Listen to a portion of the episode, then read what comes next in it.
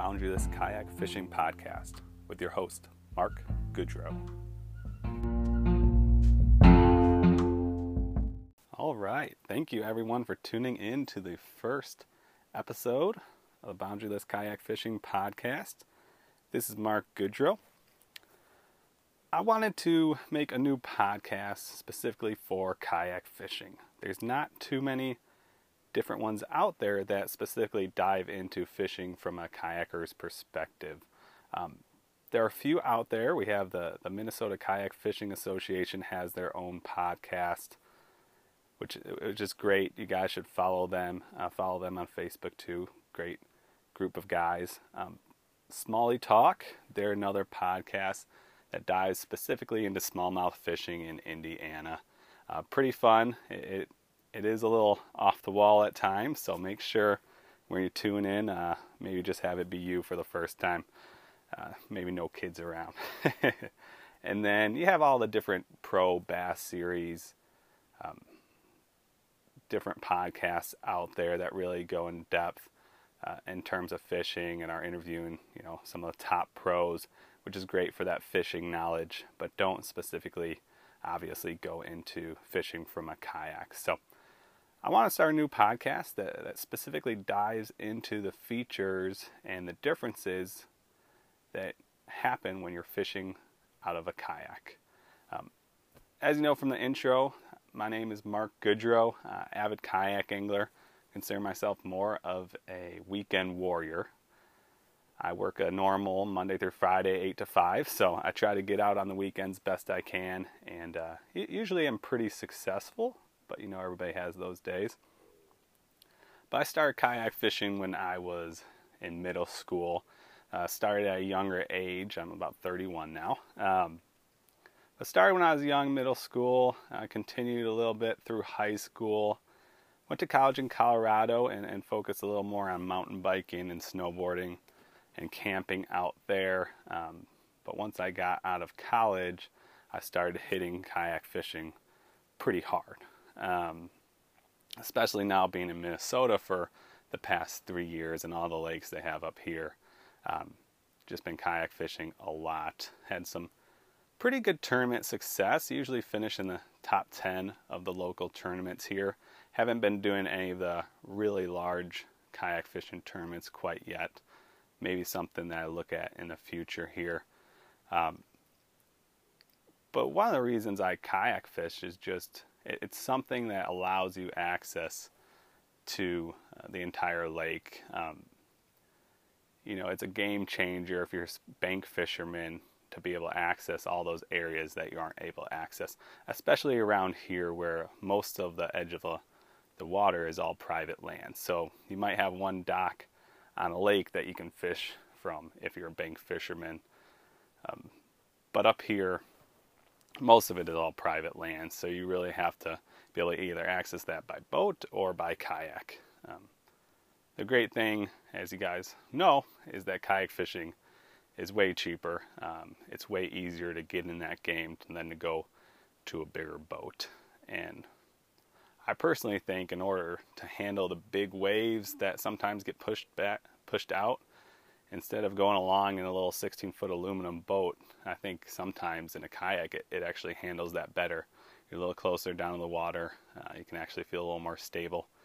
And if you're prepared correctly, and if you do fall out, then you just flip it back over and you hop back in. So it's it's a great way to cover a lot of water and to get onto areas that you wouldn't normally be able to fish at a decent price.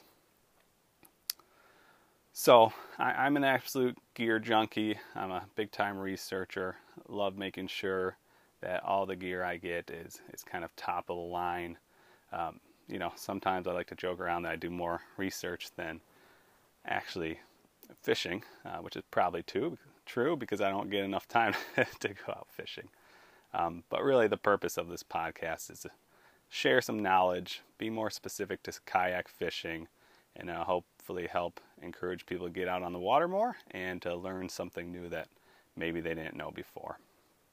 I am uh, an ambassador ambassador for Omnia Fishing. I don't know if you guys have ever heard of Omnia Fishing, but it's a great um, e retailer, so it's an online retailer for everything fishing tackle related. So, you know, they have Senko, swim baits, spinner baits, everything you would need uh, for a day out on the water. They cover pretty much all the species largemouth, smallmouth, muskie, walleye, pike. Um, everything local up here. I don't think they do anything saltwater. So if you're a big time saltwater angler, I don't think Omnia has anything on the website for that. But they also have some gear. So they have, you know, Simms waders and uh, bibs and uh, mainly a lot of Simms products, which are top of the line. Um, but the cool thing about Omnia Fishing is that they use a lot of ambassadors like me to make lists. And so, especially if you're a new angler, and you're trying to decide what kind of tackle that you should get, you can go scroll down on the initial page and it breaks it down state by state. You click on a state such as Minnesota. You can find Mark Goodrow as one of those ambassadors. Click on my list, and then you can see I have a list if you're trying to get a gift for somebody, a list if you want to, you know, be a pro bass angler and kind of all everything that I use basically from the website. If you're looking at smallmouth in clear water or smallmouth on rivers or largemouth, I have lists basically broken down that you can kind of look at what I'm using and you can decide if uh, you want to make a purchase. Um, you are able to get 20% off your first purchase there using the code GOUD, good 20, 20. So G O U D 20, like my last name. So, with that being said, let's get into breaking down what the routine is going to be like. Like I said, this is just the introduction episode. So, right now we're not going to get into too many details on any specific topics, but what I want to do is share with you kind of what what we're going to be looking at per episode. So I'm, I'm looking at releasing an episode probably every other week. I hope to have a new episode out. And then per episode, I'll probably do a, a verse or a thought of the episode. Um, I am a Christian, so it's important to me to be able to help share that. And even if you're not a Christian, um, you know, it'll only be about a minute long, so you can either blow past it or just listen through it if you want. But we'll do a verse of thought per episode. We'll do a lure uh, slash presentation of the episode, just diving into some specifics on a specific lure. Um, maybe it's a new lure, maybe it's something that's a confidence lure for me, um, or something new that I've seen coming up recently. And then we'll do a short little time about any kayak fishing related uh, news.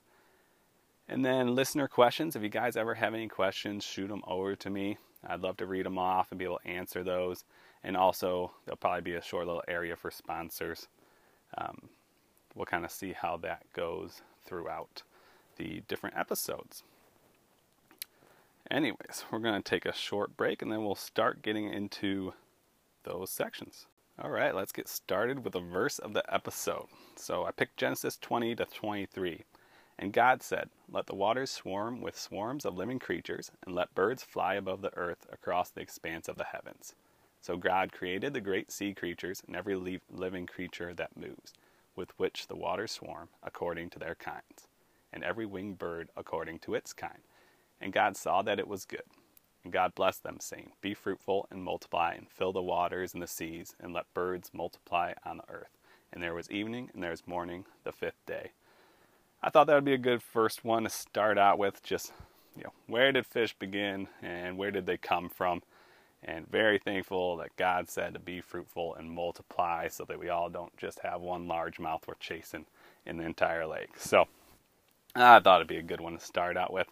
And then uh, I was just reading a book the other day that talked about, you know, how to prove God and Jesus are real. And it basically said how creation is so beautiful, it would be hard for uh, there to be anything other than a divine being that, uh, or a creator that has created all the animals uh, along with ourselves. And how would it look if it was basically just survival of the fittest? I think everything would be a little more um, probably fierce looking.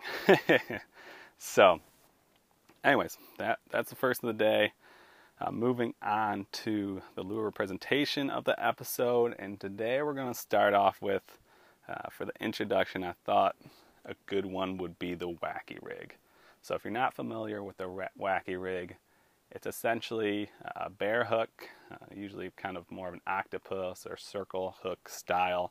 Although a lot of people are also just using, you know, three aught uh, offset hook, like a worm hook that you traditionally Texas rig. You know, if you have one of those just lying around, you can try this technique also. You, know, you take a Senko, uh, five inch. Well, I typically use a five inch stick bait. You hook the hook right through the middle of the bait, um, kind of where the egg sac is typically. You just hook it through perpendicular, um, and it just dangles with both sides kind of dangling off to the side.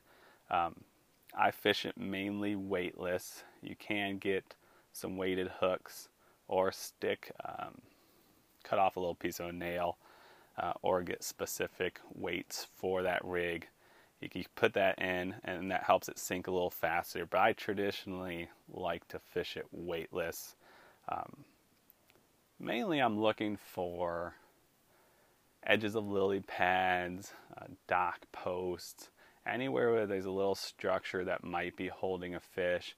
You can start diving deeper into lily pads with it, but you just have to be careful that you don't get hung up.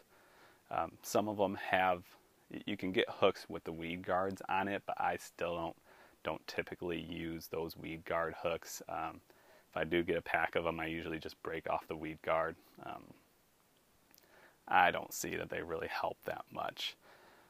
But you know, any anywhere where you think fish are holding, it's more of a of a calmer water kind of back bay situation to use that on rivers. You can kind of throw it into those back eddies and that slack water, and uh, it's a great way to get some fish on rivers too.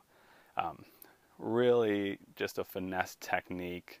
Um, let it fall on a little bit of slack line, and really the key and I think this takes a while for people understand is the key to be is to be watching that line very closely. Um, what you're looking for is just a little bit of a tick in that line. Um, so you, you, you, throw it out, you let that lure start falling. Uh, it's going to fall relatively slow, and you're just making sure you're on a slack line. Keep that rod tip up to start, and then slowly start dropping that rod tip as the lure is falling and just watching that line, making sure you have a little bit of bend in that line so it's slack.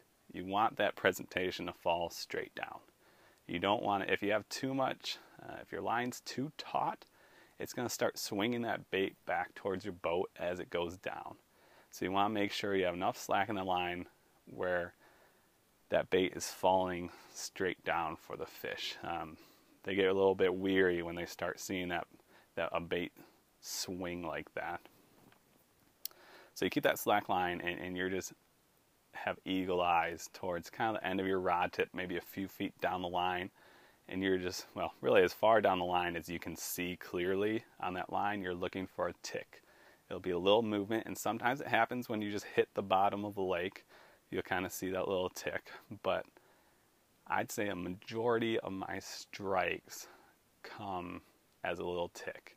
Um, another way you might see that a fish is on is you might end up, you, you won't even see the tick, you'll just see your line starting to maybe move in one direction or the other.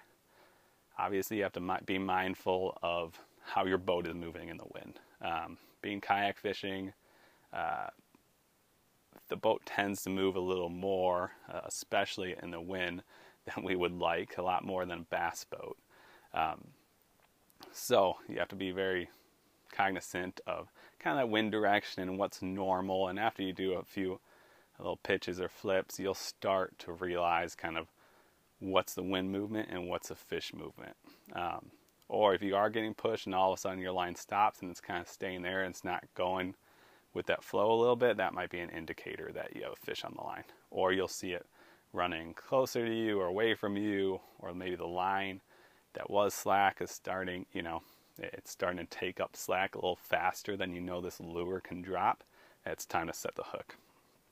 Um, this is one of those lures that, that simply just catches fish. If you ever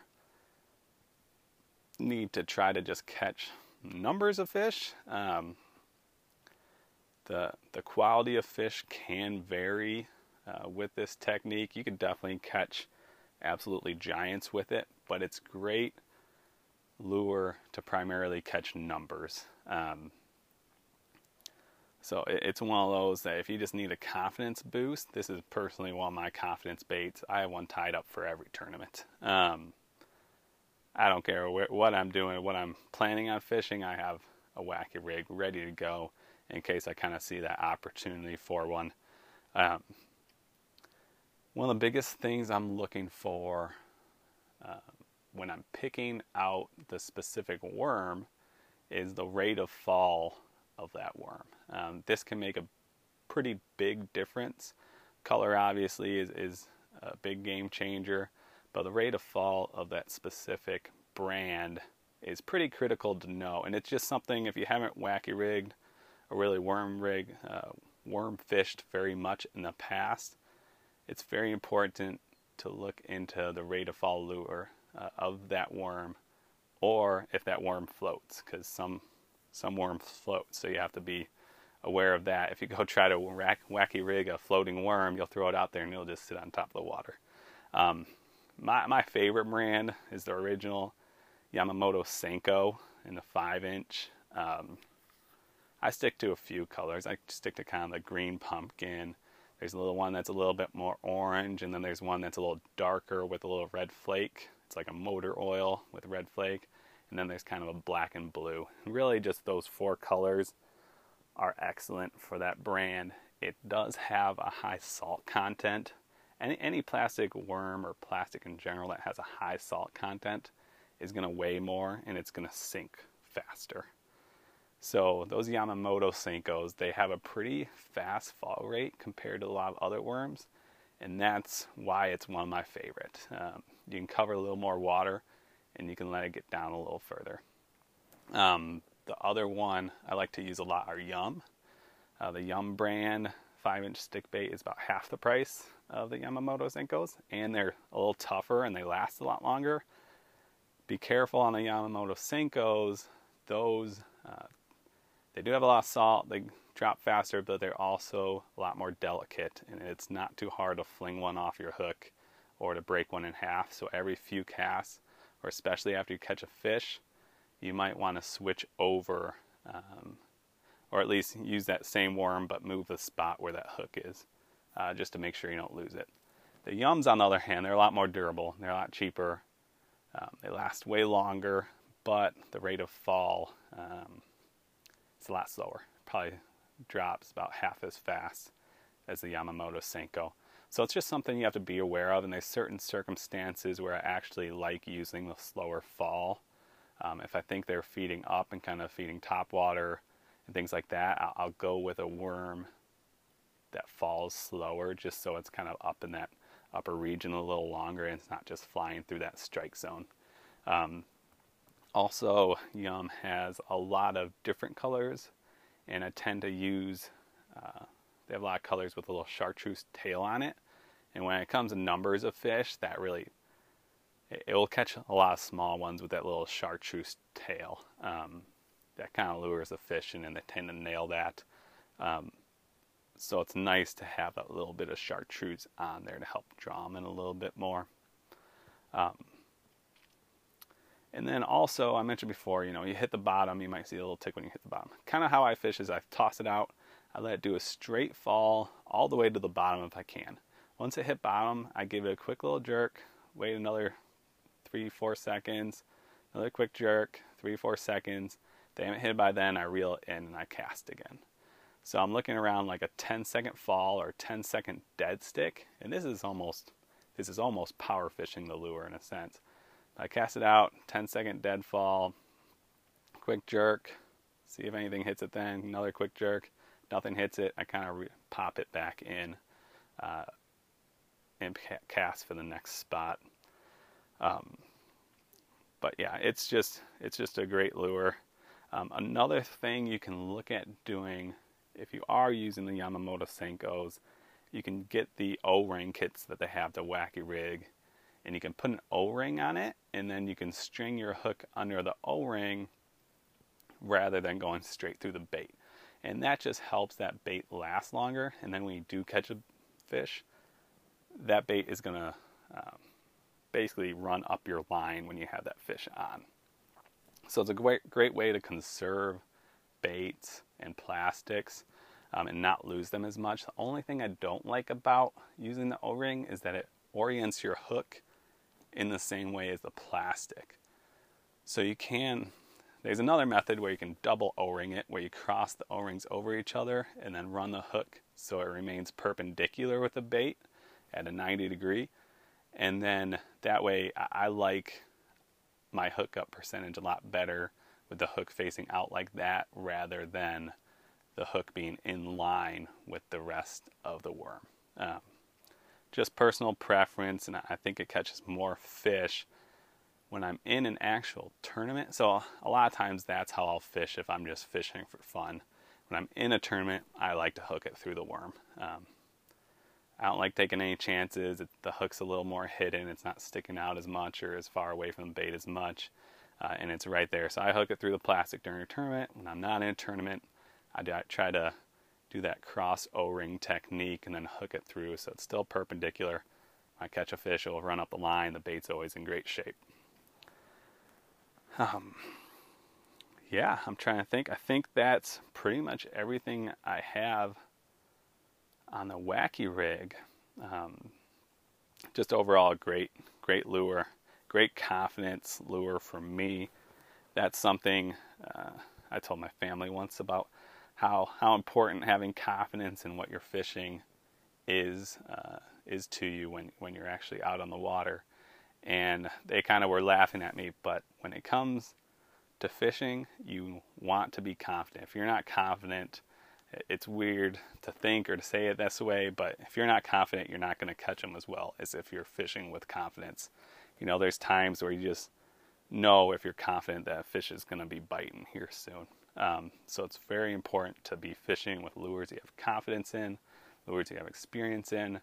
But I also urge you, if you haven't fished this lure, um, or you see a lot of lures that pros are using that you've never really fished, but you know they keep winning on these. You know, they keep winning on the Ned rig, they keep winning on a drop shot, they keep winning on a, uh, you know, a jerk bait or uh, a jig, right? Flipping big pads and stuff like that. I suggest you just take time and try to develop those techniques a little bit more. Um, it's not always easy, especially for me. You know, you only have the weekends, you only have a few hours to fish every week.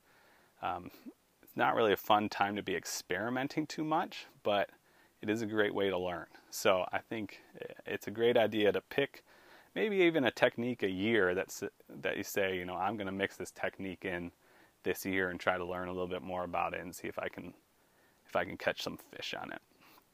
So that's kind of a recommendation to, to try a few different new techniques. If you're kind of stuck using only, you know, one, two, three techniques, it's important to kind of round yourself out and be able to look at different lures and different ways to cover the entire water column and see what other people are catching them on and how you can adjust and use that technique. All right, so that's the lure presentation portion. Uh, let's get into the kayak news. Um, so I don't know if you guys have seen recently, but Vibe is releasing a new kayak. It's called the Shearwater 125. Um, it's going to retail at $12.99. And then they do have a new Mirage Drive. This is nearly identical to the Hobie Mirage Drive. Um, Hobie's patent went up, as many of you probably know, um, on the original drive system for them. So, um, since that patent's up, you see a lot of companies coming out with this Mirage Drive style of uh, propulsion. So, pedal with your feet propulsion. Um, but the Vibe, Vibe Shearwater 125, they're taking pre orders now. Um, it looks to be a pretty solid kayak. I'm not convinced they call it the game changer and that's ending all kayak fishing kayaks and it's going to be the best kayak on the water. I think it's a bunch of, uh, I don't know. I just think it's a bunch of salesmanship. Um, there's not too much in it. I don't already see companies doing. They do have a little uh, foot perches on the side if you want to get a little higher vantage point. And I do think they did they did a kind of cool job. They're making a seat perch. So you flip the seat down and there's a perch on top of the seat that you can get up onto and fish off of that. Um, my only worry is just stability if you're going to really be able to fish off that seat perch very well. Um, you know, you're probably, I don't know, a foot and a half off the water by then, which is a great vantage point to be fishing from, but you're also going to be less stable up there. The lower you are to the water when you're standing, the more stable you're going to be. So there is a worry there that, uh, you know, you get that raised vantage but you don't really uh, feel confident standing up there. And then, you know, at that point, if you don't feel confident standing on that seat perch, then uh, it becomes more of a gimmick, right? Um, other than that, uh, the other cool portion I see is that it looks like the foot pedals um, that you rest your feet on do control the rudder, uh, which is pretty nice. So I'm pretty strong component in fishing hands free. So that's what I why I have a pedal kayak is so that I can fish hands free. And I know uh, I think to utilize these because you can't use this while you're pedaling, but if you're paddling and you're letting the wind is kind of drifting you, if you can steer and change that rudder direction with your feet, I do think there's an advantage there um, of being able to keep your kayak pointed a certain direction while you're essentially drifting along with the wind rather than having to keep, keep reach down to that rudder uh, and turn that rudder handle a little bit. It's nicer to be able to use your feet for that and change that if you need to as you're kind of drifting with the wind. Um, the, the kayak's built to be either paddled, pedaled, or under power. They kind of have a big hatch that I like this portion. It's a big hatch and it's flat with the bottom of the boat. So it's not sticking up, so you can paddle it and have basically that whole open area. It's great if you're you're a fly angler too to have kind of open cockpit cockpit to uh, run line into. Um, so that's kind of nice that that little pod area lies flat, and then that's where you pop in your pedals if you want to, or you make motor. You can pop in that motor attachment and run it that way. Um, also, you have two, uh, you can fit two planos on each side right next to your seat, which is really nice. Um, and you have a cup holder on each side. But having two planos on each side, so you have four planos within just right by your seat, right on the side of the seat. Um, that's really nice. You know, you can fit a lot of tackle in four planos, and then just to have that easy access. Um, I'd put all my confidence lures right there in that area, or you can put two planos on one side and maybe uh, a binder of plastics in the other one, and that would probably provide me with 90 percent of what I want to be fishing that day. And then you can throw your your crate in the back with everything else. That's kind of more of a just in case you know you want to fish something special or you run across a a special technique that you want to use that day. Um,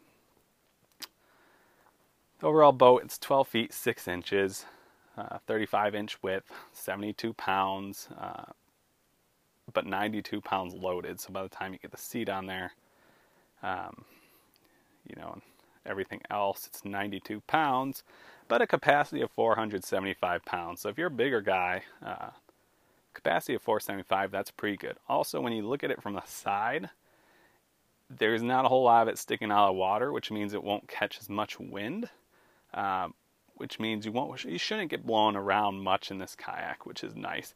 Pretty sharp looking entry point. I think it'll paddle pretty decently. I mean, it's it's on the wide side at 35 inches in width, um, which adds stability, but it looks like it could still paddle decently. Um, it's got two horizontal rod holders that look like they can hold a rod or two in each side.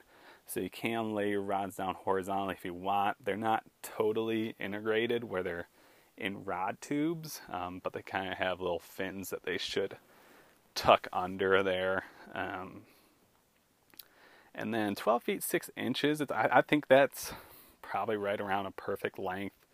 Um, so when it comes to kayaks, you know, the longer and skinnier a kayak is, the faster it's going to be and the straighter it's going to track. The shorter and fatter it is, um, the more stable it's going to be, but it's not going to pedal or, or paddle as well. So, you know, being 12 feet 6 inches is a pretty good length. Um, over about 14 feet gets a little long, shorter than about 10, 11 feet, it gets really short. Um, so I like 12 feet kind of right in the middle and a good size uh, to be looking for. Um, so overall, I don't know. I think I think it's going to be a solid kayak for $12.99. Being able to get a pedal drive, I, I haven't personally used this new X drive. That's pretty much a Mirage, uh, Hobie Mirage copy. Um, hopefully it works good. I've heard other companies and their pedal drives that it doesn't really hold a candle to Hobies. You know, even though they had all these time to develop a nice system, that it's still not as nice as Hobies and isn't as efficient. Uh, so we'll see how this new X drive is. Hopefully, it, it's a nice pedal. Um, the only thing is it doesn't have reverse, um, which is a problem. And then obviously the new 360 can go in any direction for Hobie. But uh, this is going to be forward only. I think you can probably pop it out, turn around, and go in reverse. But that's kind of a pain. I'd just probably pick up the paddle if you need to go in reverse.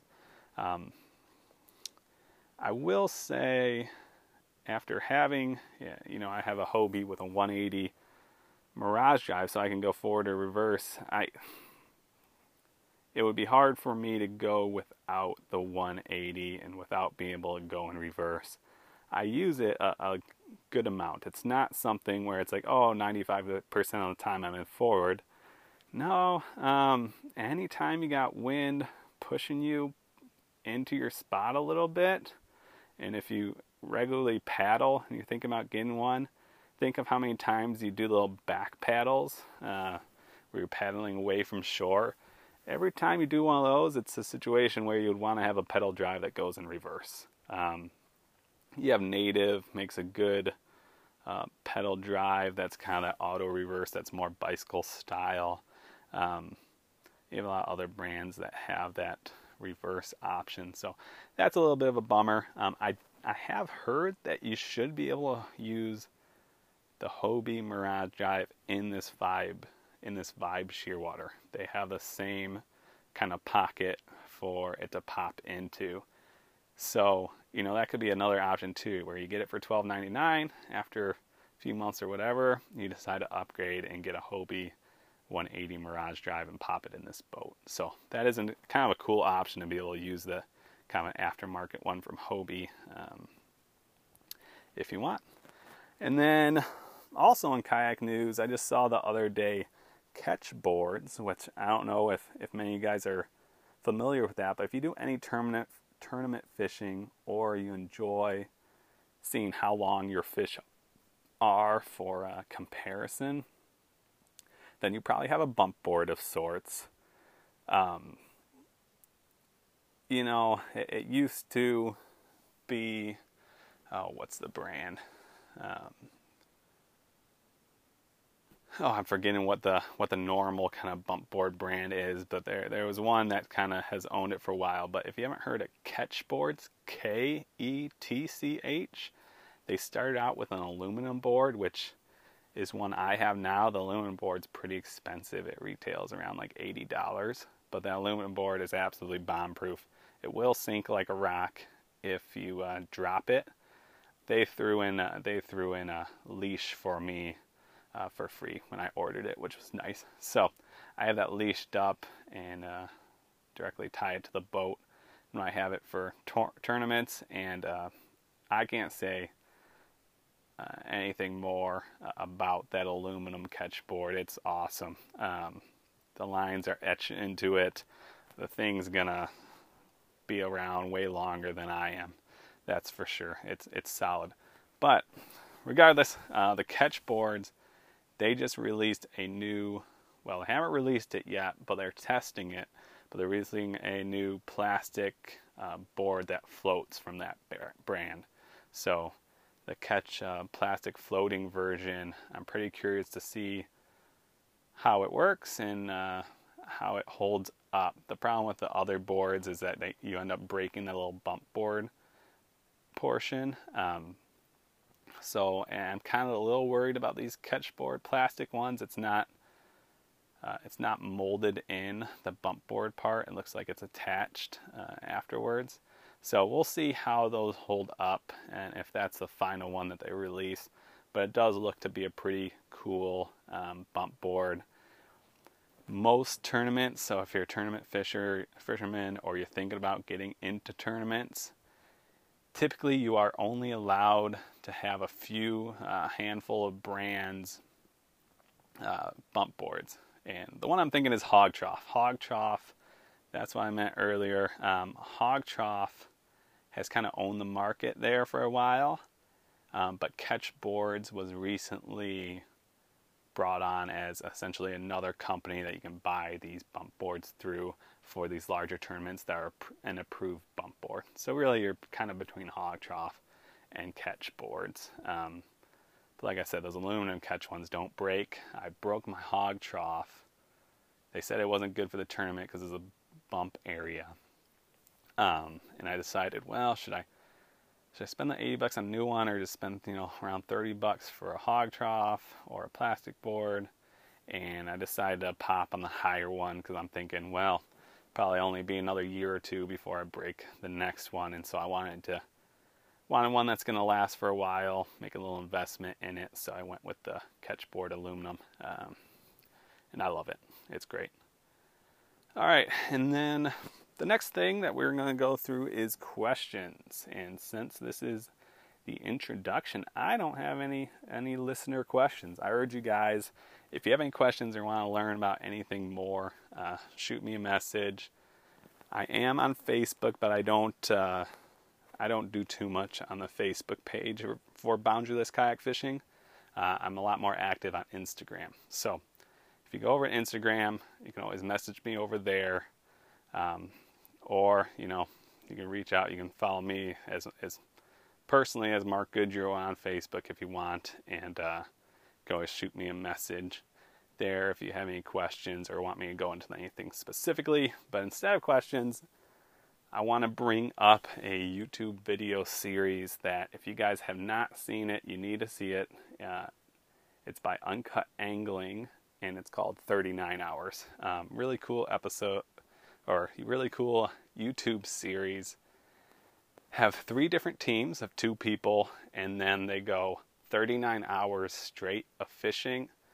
And the goal is to catch the largest of as many species as possible. So they're going after the largest, largest largemouth bass, smallmouth bass, uh, crappie, walleye. Everything's got to be over 12 inches. If it's not over 12 inches, it doesn't count. But there's red horse, pike, muskie, um, you know, suckers, carp. They got they're going after any kind of species, and they're trying to catch the biggest of that species, trout. Um, so it is a pretty cool series. Um, it's I think nine episodes covering the covering the 39 hours, and then they end up having to go into overtime, essentially, to catch the biggest walleye for the win. Uh, and then they donated the rods. Whoever won got Shimano rods, and then they donated those to kids. Um, but check out Uncut Angling's 39 hours if you're kind of getting the itch or you got ice on the water and you need something to kind of fill that gap right now. Um, that's a good series to check out. Um, and then to end it, I think what I'm going to do is give you guys a little peek into the different episodes I'm thinking about. So, this one's obviously the introduction.